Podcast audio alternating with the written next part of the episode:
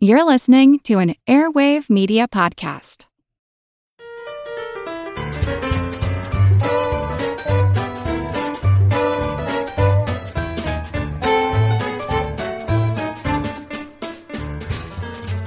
Hello, formation of flawless flash bulbs flaunting flavorful flair. Welcome to Good Job Brain, your weekly quiz show and offbeat trivia podcast. This is episode ninety-one, and of course, I am your humble host, Karen, and we are your platoon planning for pleasures and plethora of plantains. I'm Colin. I'm Dana. And I'm Chris. This is episode ninety-one. We're on the road to episode one hundred. The long death march. No, just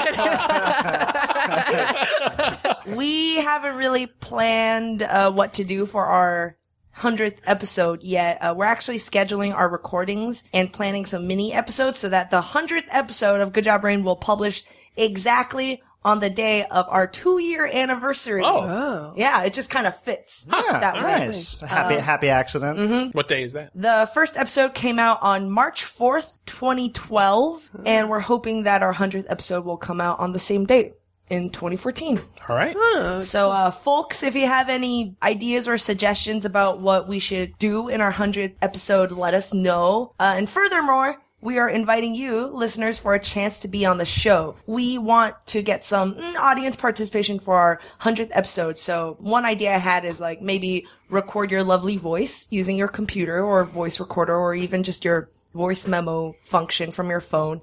And you can tell us your favorite moments, why you like Good Job Brain, or let us know how you listen to the show or who you listen to the show with. And you can write songs or jingles or have your cats meow. I don't know. Uh, we just want some like cool audio bits. Um, so state your name and what city you're in, and uh, you can email us the audio file. Oh, neat. Video files will not be honored. All audio files become the property of Good Job Brain. uh, all right. Without further ado, let's jump into our first general trivia segment, Pop Quiz Hot Shot. I have I'm going to combine some Trivial Pursuit cards here, random from the box. You guys have your barnyard there, There's buzzers. One with a picture? There's one with a picture. Oh, okay. We're going to mash it up. All right, here we go. Blue Wedge for g- geography. French Village, French Castle, French Prince. But who's the only major character in Disney's film Beauty and the Beast with a French accent? Oh. Dana. It's the candlestick. Yeah. What's his name? Lumiere. Yes. Oh. Lumiere, the candlestick, voiced yes. by Jerry Orbach. Yes. Oh, Jerry Orbach from Law and Order. Yeah. And also who put Baby in the Corner. All right. Pink Wedge, pop culture. What kind of vehicle does Travis Bickle drive? Oh, Chris. A taxi cab. Correct. Yeah. A taximeter cabriolet. It is uh, Robert De Niro. Uh, plays Bickle, the title character in the film Taxi Driver. Mm-hmm. Mm-hmm. All right, Yellow Wedge. Who pleaded for calm in Los Angeles on May first, nineteen ninety-two, asking, can we stop making it horrible for the older people and the kids? I'm going to guess, I'm gonna guess that's Rodney King. Yes, Rodney oh. King. He said this right after, can we all get along? Mm-hmm. Yeah. All right, Purple Wedge. Whoa. Andy Warhol played himself on the two hundredth episode of what Aaron Spelling series? Interesting. Uh, Colin. The Love Boat? Yeah. Oh, uh, okay. Oh. The Love Boat. Says here, Marion Ross played a housewife trying to hide her past as a Warhol superstar from her husband, played by Tom Bosley. Okay. Hmm. Okay. All right. Green Wedge uh, for science. The citrulline in watermelon can imitate the effects of what pharmaceutical? Hmm. Really? Citrulline. Citrulline. Citrulline and watermelon can imitate the effects of what pharmaceutical? Pharmaceutical. The morning after pill. Incorrect. If only. I, I have I have no no I, uh, I don't know, like something anti-smoking patch or something. What it is, is it? Viagra. What? Whoa. Really? Uh-huh. It says here, but you need to eat about six cups of watermelon. Hot Summer Nights. No. Wow. Uh, uh, Wait, that's okay. Six, six cups of watermelon that's not is that a lot. Much. It's not that much. Is it? It's not six watermelons. You could make a, no, a pretty six, normal sized smoothie out of six cups yeah, of watermelon. Yeah, yeah, yeah. A good yeah, yeah, yeah. old watermelon you guys, smoothie. Yeah. It's a lot of watermelon. You're gonna be. You're gonna. Your stomach's gonna be pretty full. Like with that much watermelon. Anyway. Hey, honey, I'm gonna eat these, both these watermelons tonight. I, I might throw off on you, but. Yeah, you have to stop and go pee every five seconds. Yeah, jeez. Okay. Oh, my God. Uh, okay. Well, that said, Orange Wedge, last question.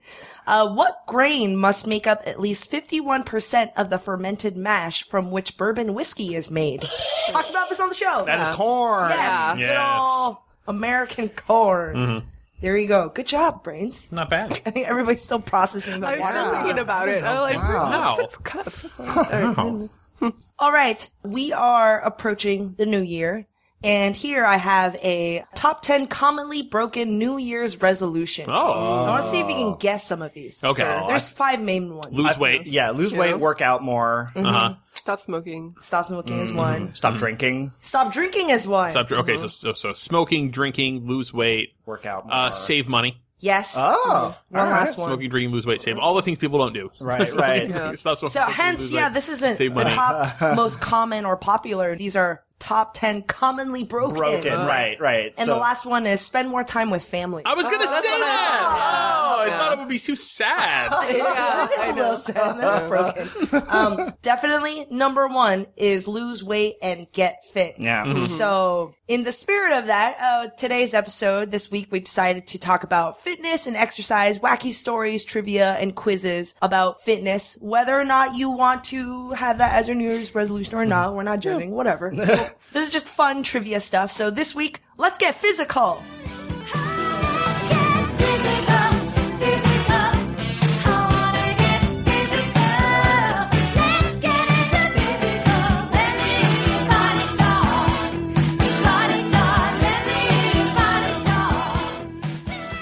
Well, I'll start us off here with a quiz for you guys about oh. famous athletic Yay! Brands. Okay. Uh, and I would say in particular, uh, athletic shoe manufacturers. Although oh. these days, if you're an athletic shoe brand, you make all sorts of clothing and equipment. They call and, it fashion. Yes, it's true. It is a lifestyle. Fashion sneaker. It's yeah, life, lifestyle. lifestyle sneaker. Right, right. right. All right. So uh, a lot of these will have to do with names, origins, okay. um, yes. symbols. Here we go. Let's kick all it right. off. That's my favorite. So I know that you guys know the Nike Corporation takes its name from the Greek goddess of the same name. Mm-hmm. Uh, I know you guys know this. Okay. Um, yeah. Yes. yes. Uh, the Greeks actually pronounce it a little bit differently. The Greeks would say Nike. Nike. Yeah, Nike. Oh, really? Yeah, Nike. Right. Yeah. And further, you probably even know that she was the goddess of victory. Victory, yeah. indeed. That's right. Winged, winged victory. Oh, winged oh. goddess of victory. Whenever she didn't she... have a head. That's Wait, really? no. Oh. The, the very famous statue in the Louvre of the winged victory. Yeah. She right. does not have a head, unfortunately. Got it. Oh, yes. okay, okay. Uh, but yeah. that is of of a of that a Nike. Is, that, yes. is that, is, yes. that is her. That is her. Yep. Oh, okay. Yep. Okay. Yes. As you guys know, the gods and goddesses have Greek and Roman equivalents. So tell me who Whoa. who oh. is the Roman equivalent of Nike? Is it a is it this, a common name? A... It is a common name today. It is a common girl's name oh. even today. We took a real circuitous oh. path to that question. Interesting. Yeah. The Roman goddess uh, of victory, this and it's a, a common girl's trivia. Name. Today. To know. Common girl's name today. I'll wow. give you guys a little hint. Okay. It's it's directly related to her sphere of influence. Karen. Victoria. Victoria. Oh, yeah. oh. Yes. Cool. Victoria, the Roman goddess of victory. Huh. Man, we we did take a circuitous yeah, path. Yeah, yeah. I, I thought you were going to ask, what was the original name of Nike's company? What was it? What was it? Blue Ribbon Sports. Oh, oh right. Oh, okay. I think I have heard yeah. that before. That's not as good. Yeah. No, no. Who, what, or where? Oh, is man. Reebok named after? Oh my God, I know. Uh, Isn't it? It's an animal, right? It is an yes. animal. Like a, yes, a, like a like deer, a springbok. Like a it is. Yeah. It is an antelope. Antelope. Yes, in fact, yes. Yeah. And Reebok, springbok, yeah, similar. I meant antelope, names. Not antler. Yeah, That's, I was like spelling it in my mind. Yeah, antelope. a uh, a gray Reebok uh, or Reebok, sometimes mm-hmm. uh, spelled, uh, is a type of antelope. The the Reebok that we're talking about, we spell it in English R H E B O K. So the R E E B O K was not some sort of intentionally stylized, you know, so they could copyright it or trademark it or anything like that. The company that we call Reebok was founded a long time ago. It was J W Foster and Sons Shoe Company, mm-hmm. going back to eighteen ninety-five. From, from where? In England. Oh. Uh, the, uh, the Reebok name didn't come along until uh, the late fifties, early sixties. They changed their athletic apparel line to Reebok. At that time, J W Foster's grandsons were running the company. They chose the name out of a dictionary. Oh. And they kind of liked the sound, thought it sort of fit well for athletic shoes. But here's the fun part. It was a South African edition of the dictionary. Oh. And R E E B O K is how you spell Reebok in Afrikaans. Afrikaans. That's oh. right. Oh. And so they just took it from there, and hence... Wow. Reebok. Uh, this, the lore also goes, I guess, that the dictionary was won in a race by one of the grandsons. So it had uh, also the extra connotation of being won in a in a foot race. This uh, is a winning dictionary. Yeah. Right, yeah. right. What a weird what, prize. It's Bravo prize. Yeah. yeah. It Here's sounds a, a little too pat to me, I have yeah. to say. Here's your South African medal. Dictionary. Yep. I don't want yeah. a book. Here's your dictionary, nerd. yeah. yeah. What is the historical connection between the Adidas and the Puma shoe companies? Ooh, Karen. Wow. They are founded by rival brothers. They are indeed yeah. founded by rival brothers. Huh. Yes, brothers who hated each, each other. other. Yeah, This really. is just a bitter... De- this rivalry consumed not just the brothers, but their wives, yeah. their families. It ended up, I mean, nice. even consuming the town to an extent. When uh, did it start? What? Well, so they started... The Dassler brothers, let's yeah. back up here. The Dassler brothers, Adolf Dassler and Rudolf Dassler, uh-huh. uh, started a shoe company. In, they even in, had cutesy matching yeah. names. Yeah. Yeah. In Germany in the nineteen twenties. Okay. Uh, and it was going pretty well, but they just... Their, their the rifts between them started to grow. And mm. after World War Two... They ended up splitting essentially into two rival companies. And so mm-hmm. Adolf Dassler founded Adidas. Adidas. Mm-hmm. His uh-huh. nickname was Adi for Adolf, Adi Dassler. Mm-hmm. And that's where Adidas comes from. It's a portmanteau of his name. Whoa. Oh, Adi okay. Dassler, Adidas. Rudolf founded, we call it Puma now. When he founded it, he called it Ruda.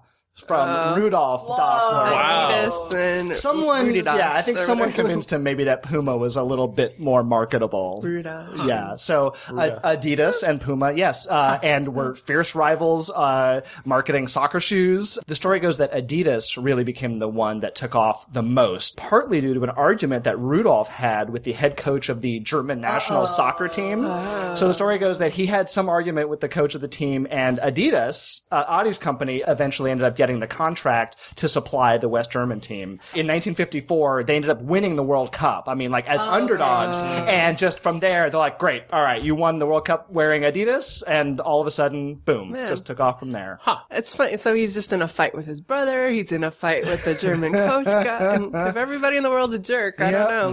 Maybe yep, yep. The two companies are still successful. They that. are still successful today. It did take Puma a long time to kind of catch up to the level of where Adidas is. All right, we'll close it out here with mm-hmm. uh, a good trivia slash story question for you guys. I don't know. So for a lot of people, I can definitely say for myself, the absolute just most iconic athletic shoe is All-Stars. The Converse All-Star, the Chuck right. Taylors. Yeah. I yeah, mean, visually. Visually. Yeah. yeah right. If you're an artist or, you know, you yeah. need to just convey athletic shoe. It's yep. just, yep, that classic high top shape, the, the yep. rubber toe cap, mm-hmm. the little yep. circle circle with a star on the, on the inner ankle. Mm-hmm. Yeah. Just classic. Bonafide classic. Do you know they used to wear those like actual athletic? Oh yeah, like, yeah. Like I, it's like it's not really good for you, no. right? Because they have no support whatsoever. No, but that was like the athletic show yeah. of the the old days. Who was Chuck Taylor?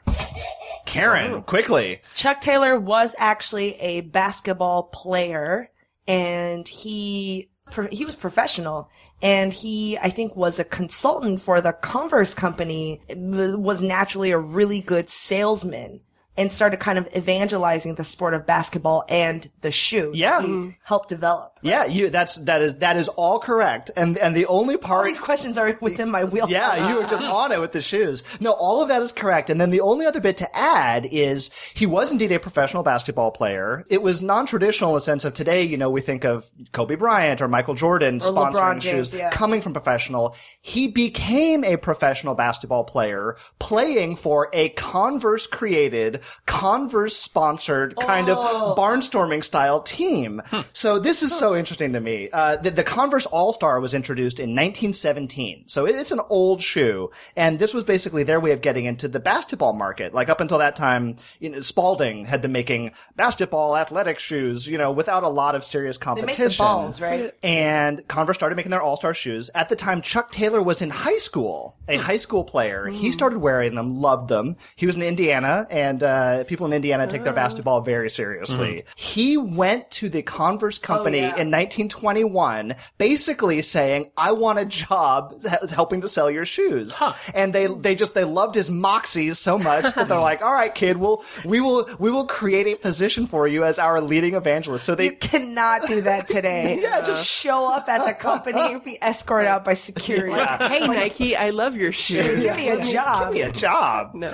So he would travel the country putting on basketball clinics and, and literally selling shoes out of his car. Nice. Uh, he wasn't on commission. He didn't have a salary. Uh, but he loved the game, wanted to grow the game, was just a passionate teacher. Hmm. Uh, he actually made the suggestion of putting that patch on the ankle. Yep. That was his idea. And it was originally supposed to be protective. Yeah, it it's would, like strengthening. It would protect that. Yeah. But, you know, these days yeah. I think it's just screen printed on. Yeah. It's not even a real patch oh, anymore. Right, right, right. So, yeah, Chuck Taylor... absolute solid legend in the world of basketball. I read his biography. Um, lo- lo- lots of people talking about how, yes, he was very good at his job, but he also liked to spend a lot of companies' money. Yeah, I've heard that as well. Yeah. I've heard that. I, I read that as well. A lot of expenses and stuff. Well, he wanted that job for a reason. Yeah, yeah yep. That's true.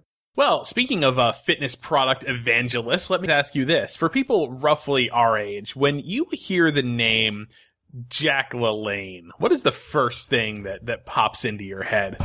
Karen. Old. yeah. Okay. For, uh, for me, old. old man doing aerobics. Old man doing aerobics. And uh, juicer. Juicers. That's what ah. I was going to say. For me, it's like my first, the first time I ever saw Jack LaLanne, and really the only experience I ever had with, you know, with him was turning on an infomercial when I was a kid and watching him sell the Juice Tiger on Amazing Discoveries, oh. you know, that that show that feigned pretense of being like a news magazine show, but it was yeah. just infomercials. The guy was always British. yeah, wow, yeah. That's amazing. um, you know, and uh, so Jack LaLanne would be on there selling uh, the tiger, the, the juice tiger, the juice, which which which was later recalled because parts of it would go flying and kill people. But oh um, like a like a real tiger. Yeah, yeah, yeah. yeah. They didn't, uh, you never yeah. know when it's going to maul it, you. Yeah, yeah. They didn't call it the juice kitten. Yeah, um, no. But then but then Jack LaLanne's power juicer, which uh, significantly fewer injuries, is now uh, is now on, still on the market today. Okay. So I did not really know that much about Jack LaLanne, but he is the he is the founder of the fitness movement. If you if you like go to the gym after work, you do that because Jack LaLanne put that idea in your head many years ago. So here is some trivia about Jack LaLanne, godfather of fitness. Henri-Francois LaLanne is his actual, uh, oh. his actual name. Yep. Ooh, la, la. His brothers, his brothers for some reason nicknamed him Jack when he was a kid. I don't know. Um, he was born in nineteen fourteen here in San Francisco oh. to, uh, French immigrants, obviously. As, as a teenager, he kind of started getting interested in health and the body and exercise and stuff like that. And when he was twenty-one, he opened up what he says is, and what seems to be basically the first modern health club, like what we would call a the you know gym. the gym. Now there had been like gymnasiums, you know, mm-hmm. all over the place in Europe and whatever. And gymnasium, yeah. by the way, is Greek for body uh, nude exercising. it all it means is a place to be naked.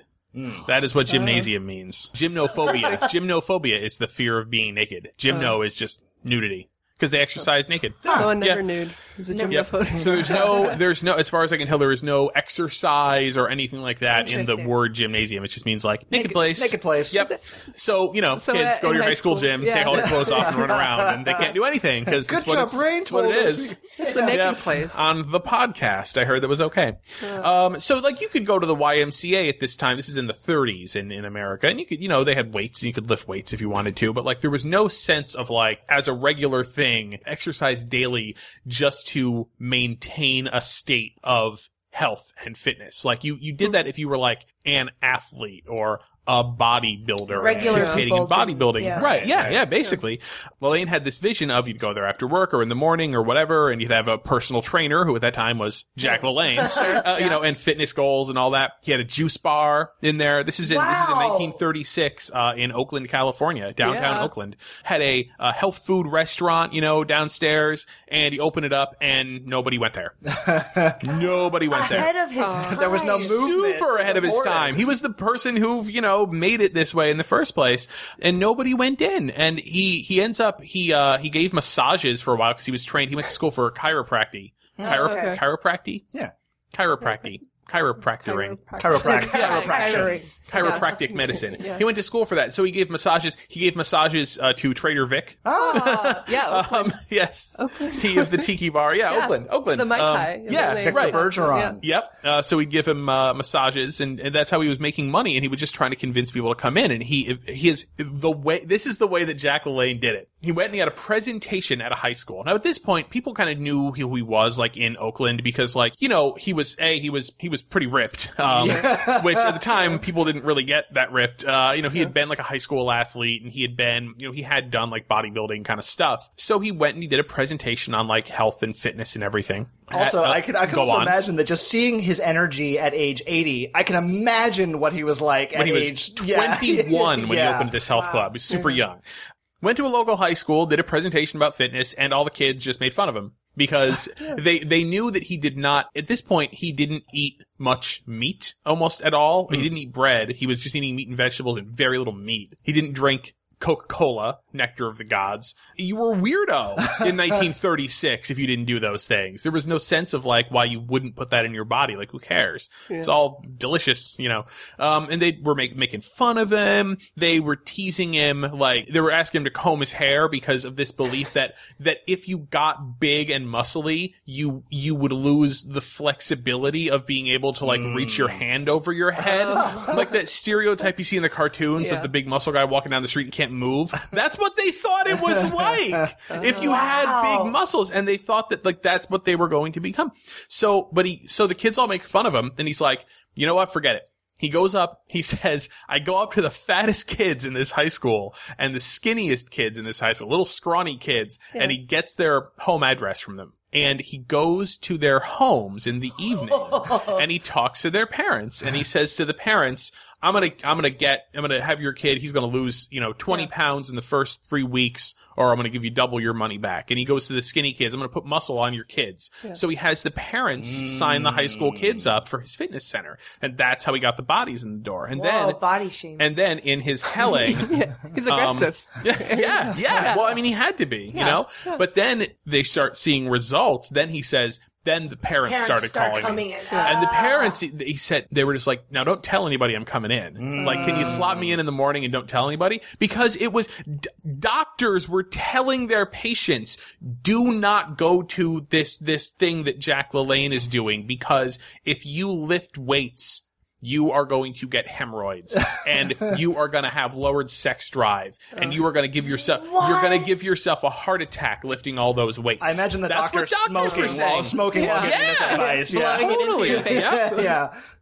So what did they do when they got there? Well, they had all the, the equipment machines, like the leg extension machines and the weight selectors, because Jack LaLanne invented those. Whoa. Jack LaLanne invented those machines, and he worked with blacksmiths and machinists and had them custom build wow. those machines. Wow. Wow. Yep. A lot of the stuff that's still in use today, he just invented it. That's so weird yeah. that at some point in time, like, there's No concept of no exercise. concept of exercising for everybody as something you should do to live a better life. To, to wow. maintain, as you said, to maintain yep. fitness. Yeah. Mm-hmm. It's like you're either an athlete competing in a sport or you don't exercise. Yeah.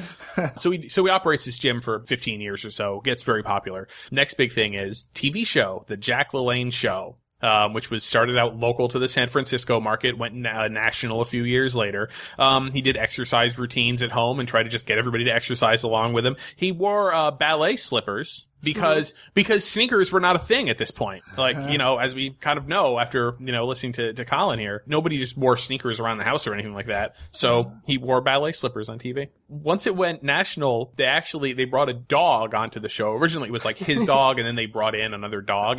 And they and this is great for, for Good Job Brain listeners. You guys will love this. Right. He had a contest to name the dog. Oh. And the winning entry that was submitted by a viewer, he named the dog Walter, which is short for "We All Love to Exercise Regularly." Yes.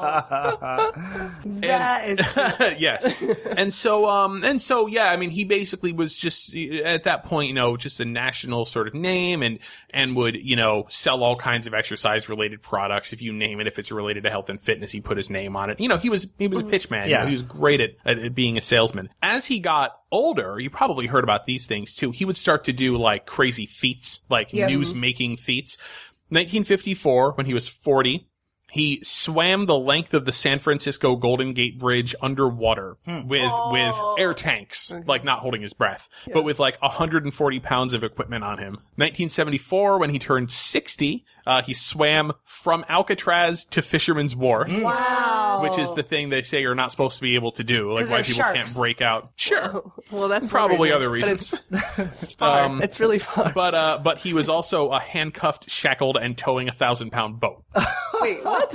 Wait, as yes. he's as he was swimming. Swim? Wow, just like doing like a you do, dog, dog paddle. Yeah. His, oh, his, okay. his, his hands were together and his wow. legs were together. Yep. Wow. Um, nineteen eighty-four, at the age of seventy, he was handcuffed, shackled, and fighting. St- this is directly off of his website, so you know you can.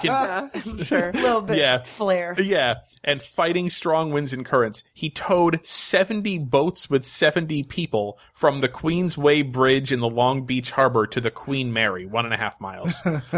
So he was hooked up to seventy boats and towed them all. When he was seventy years old, he was seventy so f- years old. It's like, let's take this old man and throw him in the water. I can't, I We can drag the boats. Yeah. Whoa, he's dragging the boats. Uh-oh. Oh, crap. Yes. Yeah, th- this is the Jack LaLanne that I remember from my childhood, is like the the, the, the T V show I, I guess was still running, and him mm-hmm. just doing these crazy feats of strength. Yeah, old man, old man doing strength stuff. When you need mealtime inspiration, it's worth shopping Kroger, where you'll find over thirty thousand mouthwatering choices that excite your inner foodie. And no matter what tasty choice you make, you'll enjoy our everyday low prices, plus extra ways to save, like digital coupons worth over six hundred dollars each week. You can also save up to one dollar off per gallon at the pump with fuel points. More savings and more inspiring flavors make shopping Kroger worth it every time. Kroger, fresh for everyone. Fuel restrictions apply. Another day is here, and you're ready for it. What to wear? Check. Breakfast, lunch, and dinner? Check. Planning for what's next and how to save for it? That's where Bank of America can help. For your financial to-dos, Bank of America has experts ready to help get you closer to your goals. Get started at one of our local financial centers or twenty-four seven in our mobile banking app. Find a location near you at bankofamerica.com slash talk to us. What would you like the power to do? Mobile banking requires downloading the app and is only available for select devices. Message and data rates may apply. Bank of America N A, member F D I C.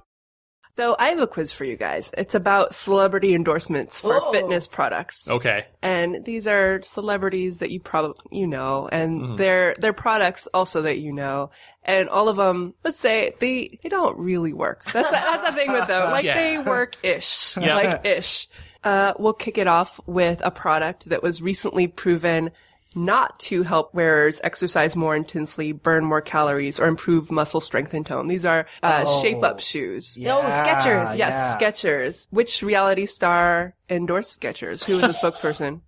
It is Kim Kardashian. Kim Kardashian. Oh, along with many other, like, yeah. uh, there were Brooke that- Burke. Was one?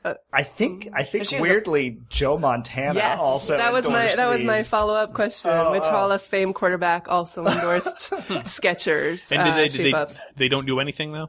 No, no, no. Those were the ones with the weird rounded bottoms. Yeah. So you right? constantly have to be balancing yourself when but, you're on them. But not really. Like, oh, no. yeah. It feels like you're walking on sand. Oh. So it feels oh, like, yeah. oh, I'm working my legs more, but I yeah. think it might be negligible. Uh, yeah, okay. But also not... it's like a lot of people who had these shoes are like, oh, I should walk more now that I have these special shoes. Uh, and this is like going to the gym. And yeah. It's, no, it's, it's not. not no. Yeah, yeah. Like, yeah. Kim Kardashian also endorsed which weight loss supplement? And I'll give you a selection. oh, That's uh, Zantac, Quick Trim, or Hydroxycut. X-Lax. No. Wait. I think it's Quick Trim. Quick Trim. Yeah. Yes. Here's a softball for you guys. Uh, which celebrity endorsed the Thighmaster? Colin. Suzanne Summers. Suzanne Summers. Uh, so the, the Thighmaster was developed by Joshua Reynolds, who was the mastermind behind what fad of the seventies and eighties? Oh. oh Pet Rock. Very close. Oh. Chia oh. Pet. No. Hmm. I was going to guess Pet Rock. It's the mood ring. Oh. See, that makes me doubt the legitimacy of the Thighmaster. Brought yeah. to you by the guy who made the mood ring. Oh, it's, I, it's right. like it works-ish. Yeah. The, just the way a mood ring works-ish. Mm-hmm. Yeah. Like, I like that he yeah. chose Suzanne Summers, also big in the seventies. Uh-huh. She's fit, though. She, hey, yeah. right. Indubitably. Uh, this reality star endorsed Doctor Siegel's cookie diet, where you have one meal and six cookies a day. So it does work if you're just mm. eating one meal and six oh. cookies a well, day. Well, yeah. Sure. But these are like cookies loaded with fiber. Uh-huh. Like oh, super yeah. fiber. So you put yeah. They're poop cookies. Yes. Okay. They're poop cookies. Oh, you know. Okay. yeah. Oh, the the poop cookie diet. I, yeah. I've only seen these ads for the cookie diet on like Sky Mall. Right. You know, like I've never really seen it you, advertised. I'll give you a hint. This, this celebrity lost a lot of weight after she had her baby. Oh, oh. Uh, um, uh, I know, Marie I... Osmond? No, mm. well, no, she she had her baby like thirty years ago. Well, I don't know when this. I don't know okay, this thing was. Kate Gosselin. No, oh, that was good. It's uh, Snooki. Snooki. Oh. Oh. Sno- oh, no. Okay, Snooki cookie. Snooki had the cookies. Yeah. Oh man! Uh, All right. Uh, you know what? I, I would buy poop cookie before I would buy Snooki cookie.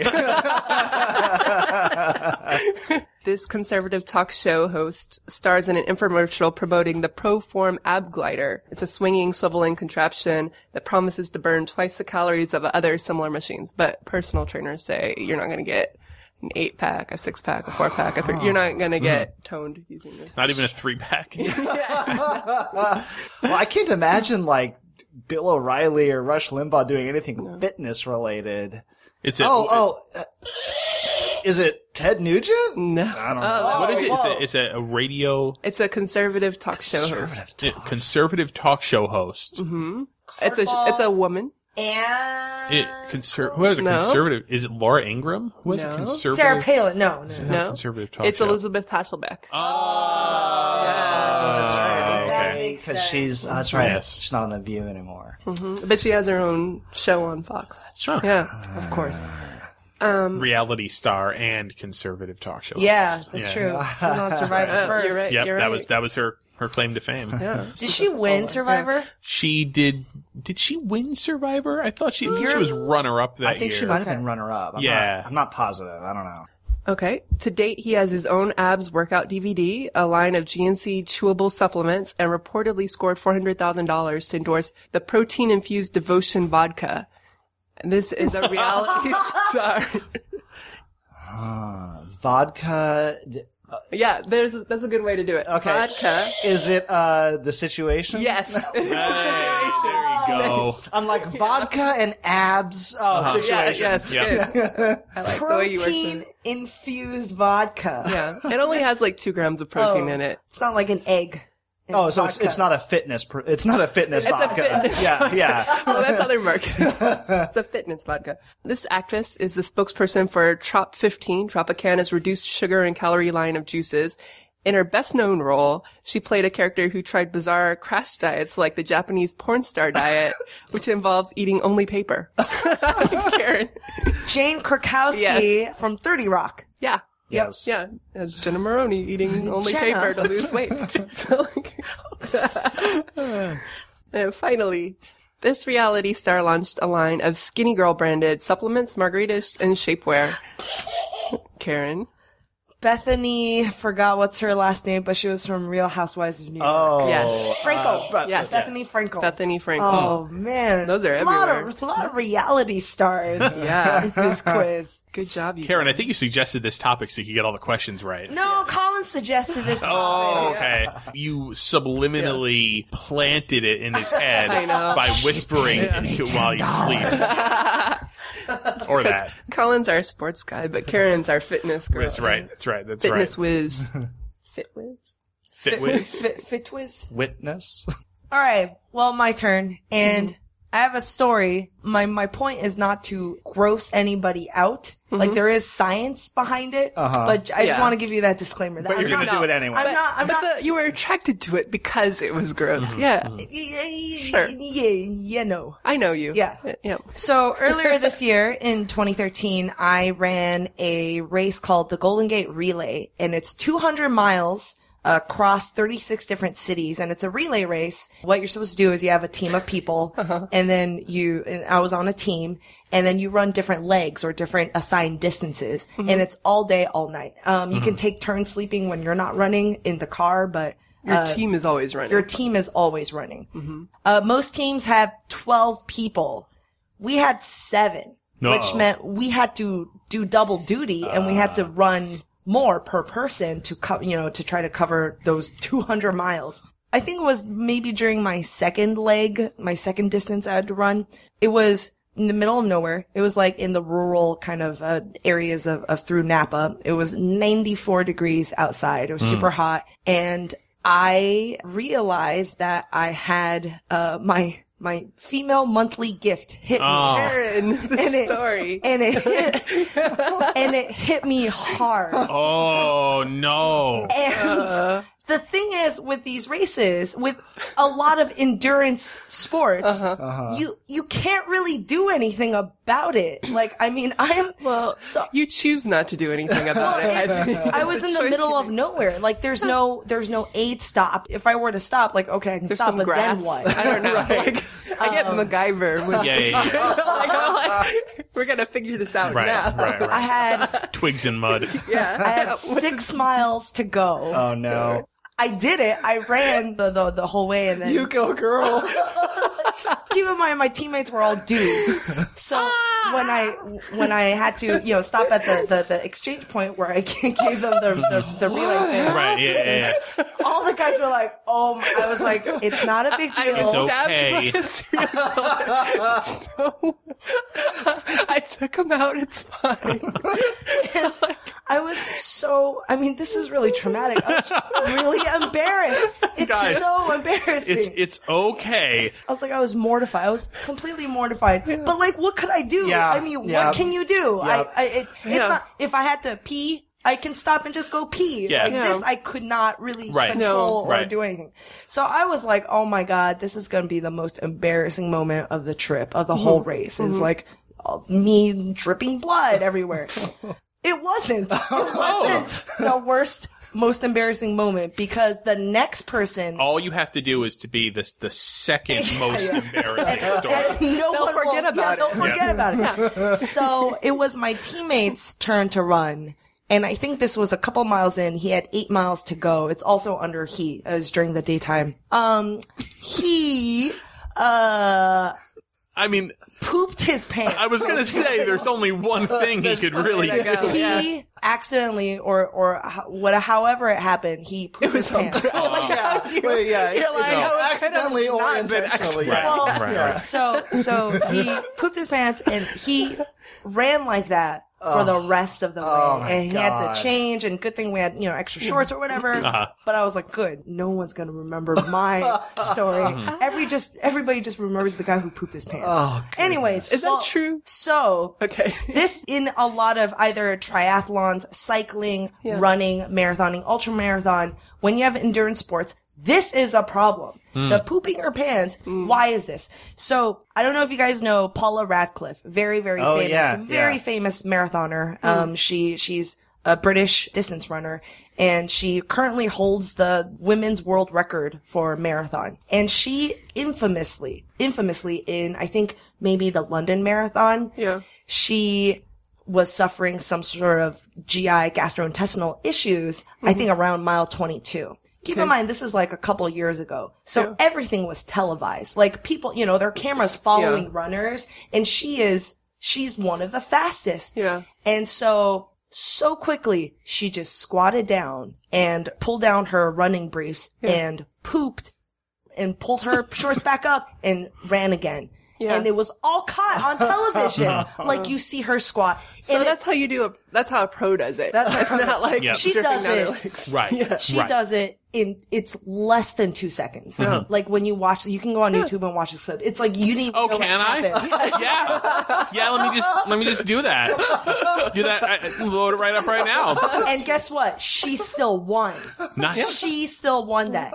And so it is. So that's, so that, so that does make sense. It's like, look, if you, if you think you have to poop, you might as well just like, just go, you know, just, just no, no, I mean, not just go, but like stop and then go. Because it's like, it's like two seconds of embarrassment versus like, now you're going to carry it around for the whole run. Yeah, yeah exactly. Yeah, yeah, yeah. Okay. In a two thousand eight study of of almost uh, thirteen hundred runners, found that at least forty-five percent complained that there are G I issues related to mm. you know during the race. Huh. And it's the, the G I tract is really sensitive to stress and running mm. and anticipation, the anxiety. Uh, it's really mm. stressful. And also, I mean, when you run, your intestines they get yeah they yeah. jostle, and all the blood mm. in your body is being rerouted to your vital organs or to your muscles from your legs. So the balance of your body is kind of mm. off. Uh. And so your G I tract will act up. You know, there's also dehydration, a bunch of these factors working against you as you're doing endurance sports.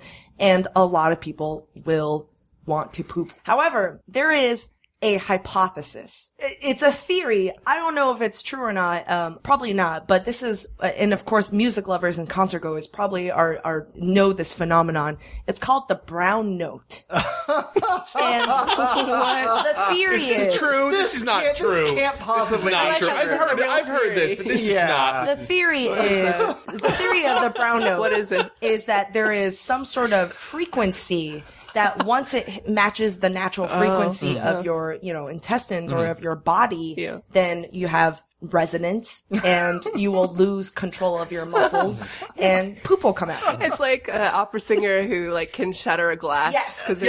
they're yeah, not. Exactly. So it's like exactly. they can, exactly they can like match that. The note that opens yep. like shatters and your. A lot of yeah. there's theory that because you're running at a regular pace, somehow maybe sometimes it will mm. match the natural frequency and resonate, mm. and you know mm. you lose control of. Your, yeah, they did test this on MythBusters, the brown mm. note, more of like. A, in a concert angle, like you know, uh, so they had like people surrounded by just different, different notes, yeah. different yeah, frequencies on the street. It didn't it's happen. Like, it's like, tur- like crossed it off the list. Yeah, yeah. Um, like they look at their butts to see if anything. Happens. Anything? No, no, no. All right. No. All right. Next frequency. Oh, this is gonna be good. Like, I really thought it was gonna be that one. Damn. They did not find a brown note in okay. their experiment. Right. I can I can assure you that if there were such a thing as a brown note, the nation's teenage boys would be playing it at large but high volume in every neighborhood around the country, just just for kicks. So there you go. Cool story, bro. It's scientific. It does happen. It does happen. Yeah, but it's probably not related to the mysterious brown note or yeah. the elusive no. I mean, the elusive it's, brown it's note. mostly most likely just due to intense stress to your dude. body. I mean like okay. also like famous runners runs tour well Tour de France Tour de France cyclists they sometimes just Mm-hmm. have to go. You, when yeah. you're you know, on the move in a race, it's, yep, you got to keep moving. Or triathletes, mm-hmm. they just pee in the water. Like, I mean, well, what are you supposed to do? Like, you can't. What I like about this I, podcast. Wait a minute. I'm not yeah. a triathlete, and I pee in the water, so. Don't swim with Chris. I mean, that's just, that's just normal Technically, behavior. If you're out in open waters, you're swimming with, like, fish pee and poo all the time. Yeah, yeah, yeah, totally. Yeah. I'm just adding to the vibrant ecosystem. Oh, my God.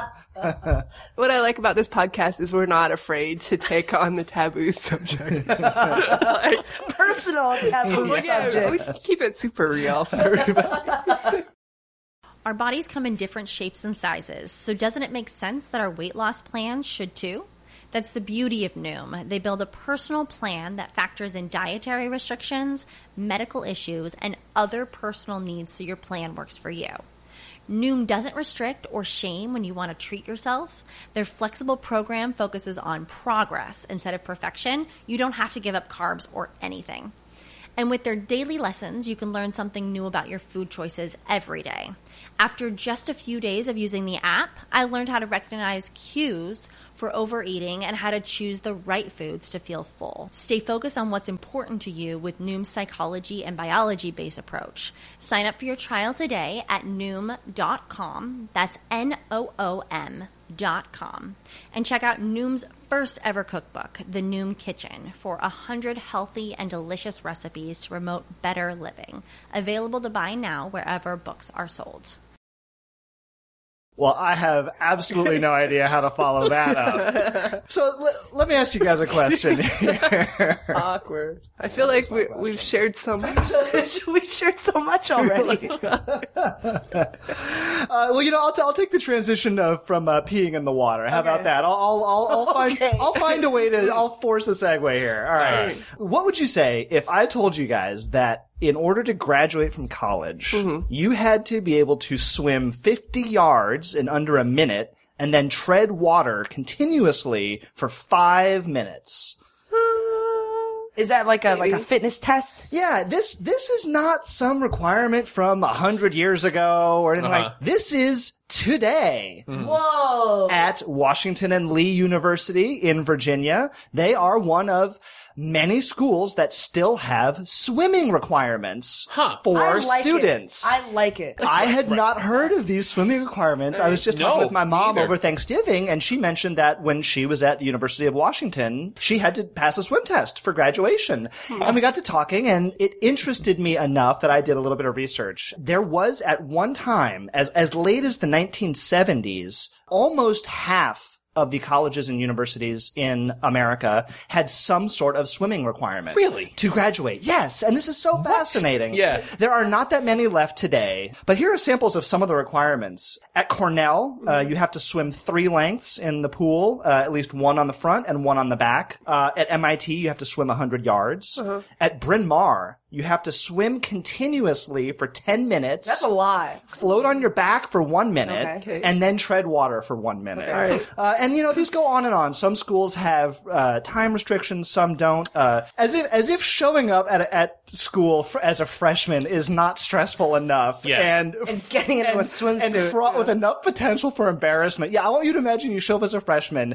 You got to get in a swimsuit, mm-hmm. line up, and then exhibit your swimming prowess or lack of prowess in front of your fellow incoming students. So what if you go to college and you don't know how to swim? So these schools that, that have the requirements, yeah. if you if you cannot pass the freshman incoming swimming test, yeah. or you just say, I am not a swimmer, I'm going to drown if you put me in there, mm. you must take a swimming class. At schools that have these requirements, there are often local legends about where did this come from? Mm. And, yeah. you know, one of the most common ones is, oh, there's a wealthy benefactor, and as a condition of a donation, you know, he or yeah. she required that all students take a swimming test because they had a son that drowned tragically and they want to ensure this never happens again. This is actually similar to the story that's told at Harvard. At Harvard, it is told that there's a woman who is a widow due to the Titanic, and she wanted to ensure, hmm. as a condition of her contribution for the Harry Elkins Widner Library, that they establish a freshman swimming test. You have to swim in ice-cold water for hours. Yeah. yeah. like, yeah. Throw them into iceberg-laden right. water and then see how they do. I particularly like the uh, origin story told uh, at Columbia. Apparently, one story is told that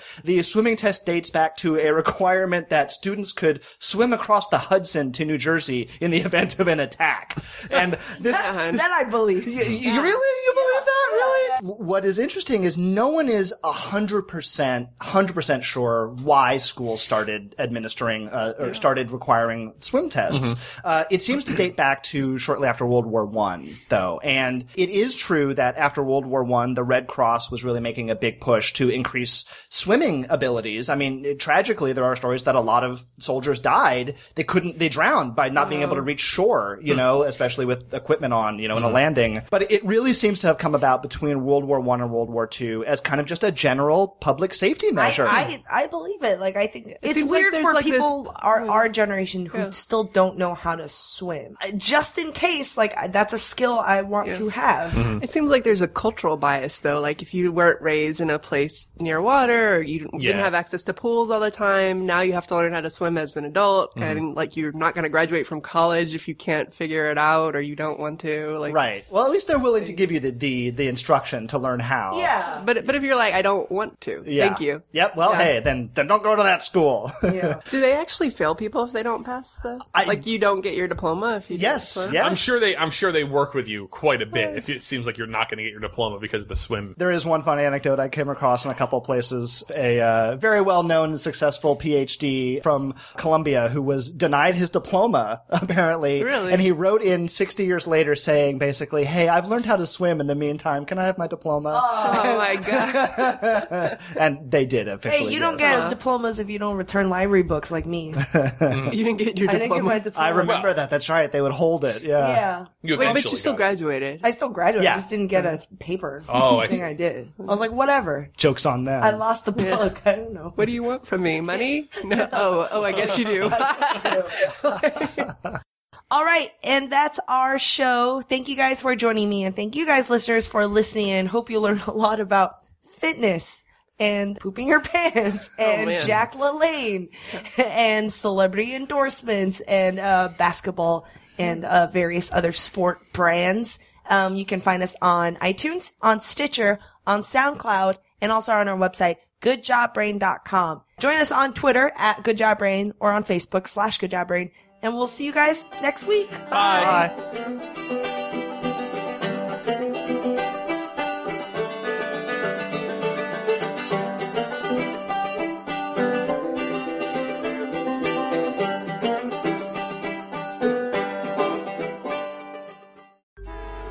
Traffic jams, tailgating, pileups. Ugh, the joys of driving. How could it get worse? The federal government wants to have a say in what you drive. That's right. The Biden administration's E P A is pushing mandates that would ban two out of every three vehicles on the road today. Don't let Washington become your backseat driver. Protect the freedom of driving your way. Visit energy citizens dot org. Paid for by the American Petroleum Institute.